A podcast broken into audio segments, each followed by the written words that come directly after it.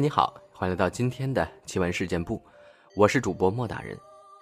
本节目内容纯属虚构，故事效果不足为信，也请各位朋友千万不要模仿。书接上文，秀芝带着老道士回了家，推开房门，道士一见到秀芝的女儿，顿时脸色大变，把秀芝拉到一旁。他告诉秀芝。怪不得连菩萨都降不住，闺女身上的这位，可不是一般的邪祟，而是鬼煞。俗话说：“夜行千万鬼，鬼煞走第一。”这煞呀，可以说是鬼王了。身上怨气冲天，凶得很。而且这鬼煞是有怨的人死后化成的，往往死的比较冤。身上有因果，就连菩萨也不敢轻易沾染，所以才没能压住他。但这鬼煞凶归凶，倒也不是完全没办法降服。只要找出他的怨念所在，化解了他的怨气，消泯了他的执念，鬼煞自然也就消散了。当务之急，是要先知道这鬼煞的来历，才能够。对症下药。关于这鬼煞的来历，秀芝并不清楚，但她知道，肯定与那口井有关。于是，她便带着老道士来到邻居婆婆家，把来意一讲。邻居婆婆也知道，这回这事儿呀，人命关天。叹了口气，没有隐瞒，将那口井的事情一五一十的。和盘托出，事情还要从子鼠年的那场大灾荒说起。比起旱灾严重，天上滴雨不下，河渠干涸，不仅地里的庄稼被旱死，甚至连人都没有水喝。大槐树下的那口井打得很深，开始还有水，可慢慢的井水越来越少。水位越来越低，打上来的水都是些黄泥汤子，根本没法喝。这口井是村子里最后的水源，这口井一枯，那整个村子的人都得渴死。当时村民愚昧，也不知道是听了谁的谣言，说这口井之所以要干涸了，是因为井龙王降灾。要想平息井龙王的怒火，就得献祭。要往井里扔童男童女才行。开始村民们也都不信，谁家的娃谁心疼，谁舍得扔井里呀？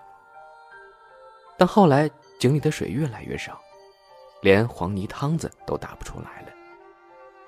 村民们呢就寻思，这样下去，早晚都得死，倒不如试试。于是就劝村里的一个寡妇，让他把五六岁的小女儿献祭给景龙王。作为补偿呢，村里人凑出一瓢米来给他。这寡妇家有两个孩子要养，一个男娃，一个女娃。那会儿家家户户都吃了上顿没下顿。这寡妇男人死得早，家里本来就贫困，更是早就无米下炊了。一家人天天就啃树皮，吃富康过活。吃的两个小孩面黄肌瘦，路都走不稳。而一瓢米可以撑十多天。这寡妇动了心了。毕竟再熬下去，两个孩子都活不了。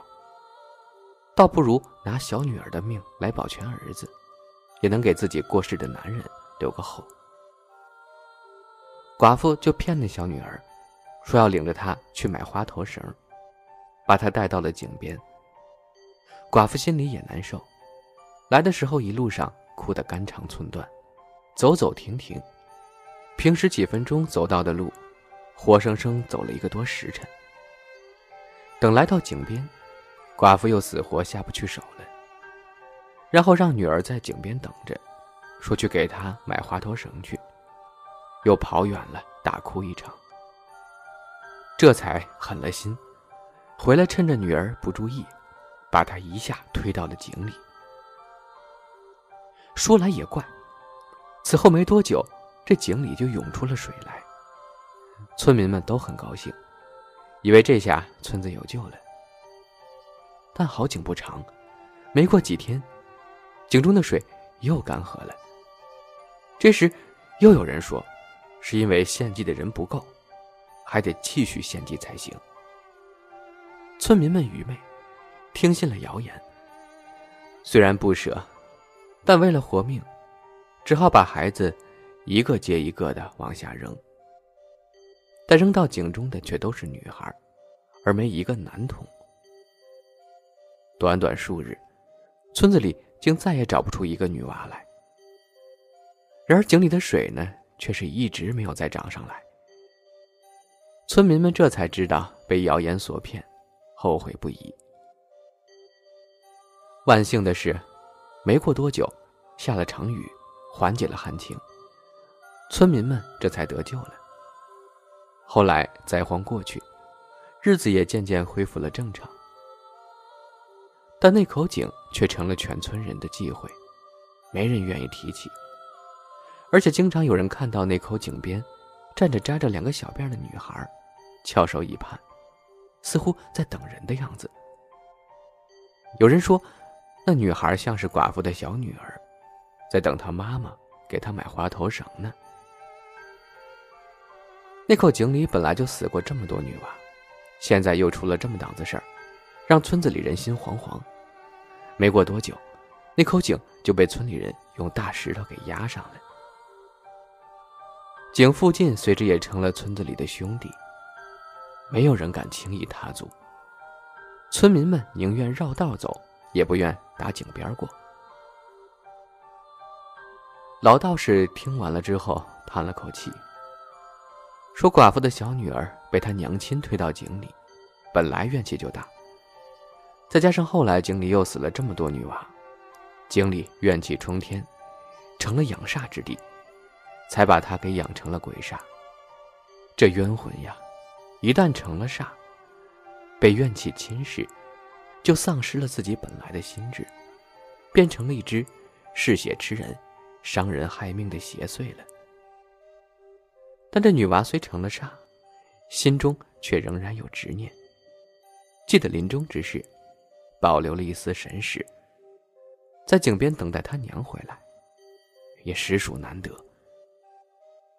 道士望着秀芝又说：“只是这一等，便是几十年。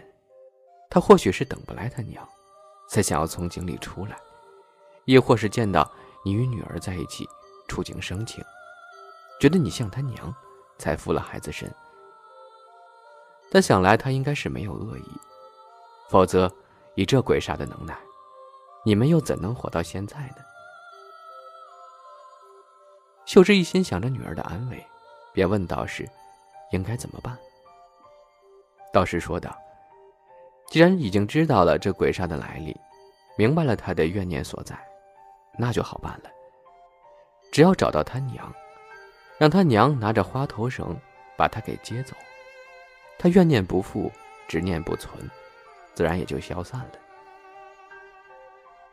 这时，邻居家的婆婆却说道：“你们想要去找那寡妇帮忙，这事儿确实不大好办。当年那场大灾荒，他虽然拿女儿的命换来一瓢米，但又能够吃几天呢？大灾荒还没过去。”他儿子就被饿死了。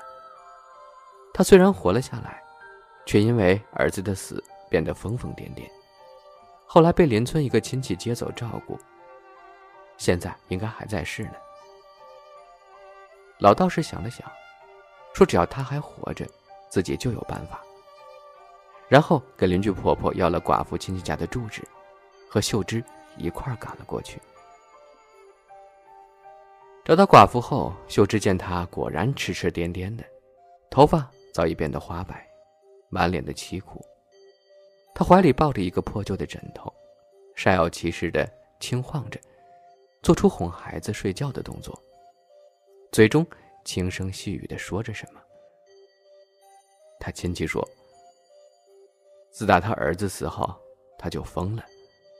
现在整天拿着枕头当儿子，哄儿子睡觉，喂儿子吃饭，连睡觉都不肯放手。说要让他儿子长得白白胖胖的，等以后还要给儿子娶媳妇儿，生个大胖小子。秀芝忽然觉得有些心酸，湿了双目。不是被眼前寡妇的思子之情所感动，而是因为，他明明还死了个女儿呀。老道士在征得寡妇亲戚同意后，从寡妇手指上取了几滴血，回去之后扎了一个纸人，将血滴在纸人上。道士说：“这纸人沾了寡妇的血，可以骗鬼。”然后让秀芝去买了很多。花花绿绿的花头绳，放到纸儿手上。晌午时分，老道士让秀芝把女儿用麻绳绑在一棵大树上。他做了一个手势，嘴里念念有词。纸儿这时如同被操控的木偶一般，竟自己站了起来，缓缓向着秀芝的女儿走去。秀芝女儿看到纸人。忽的双目圆睁，怔怔的望着纸人，眼中满是委屈。他张开小嘴，似乎想要喊妈妈，然却声若蚊蝇，这两个字儿他始终没有喊出口。他挣扎着，想要向纸儿扑过去，却一直被绳子束缚。忽的一个模糊的身影。自秀芝女儿的身上跃出，那身影笼罩在一层烟雾中，朦朦胧胧的看不真切，却依稀可见，扎着两个小辫儿，踉跄着向纸人跑去。他一手接过纸人手中的花头绳，一手紧拉住纸人的手。纸人带着他向日光下走去。乍一碰到日光。他顿时浑身冒出一股烟气来，滋滋作响。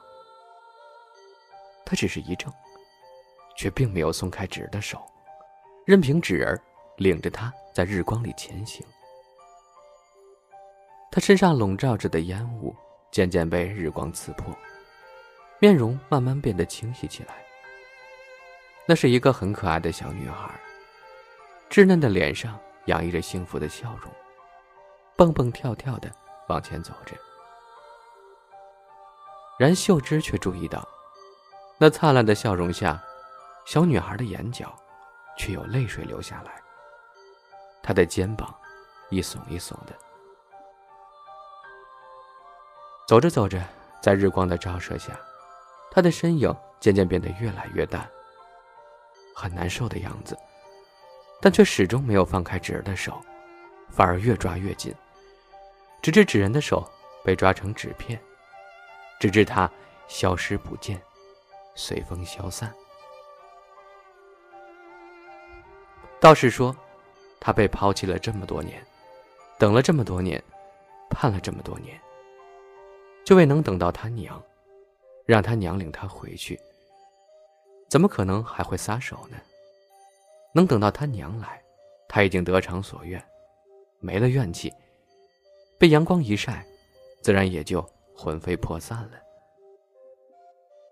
道士叹了口气，似乎心有不忍，摇头离去。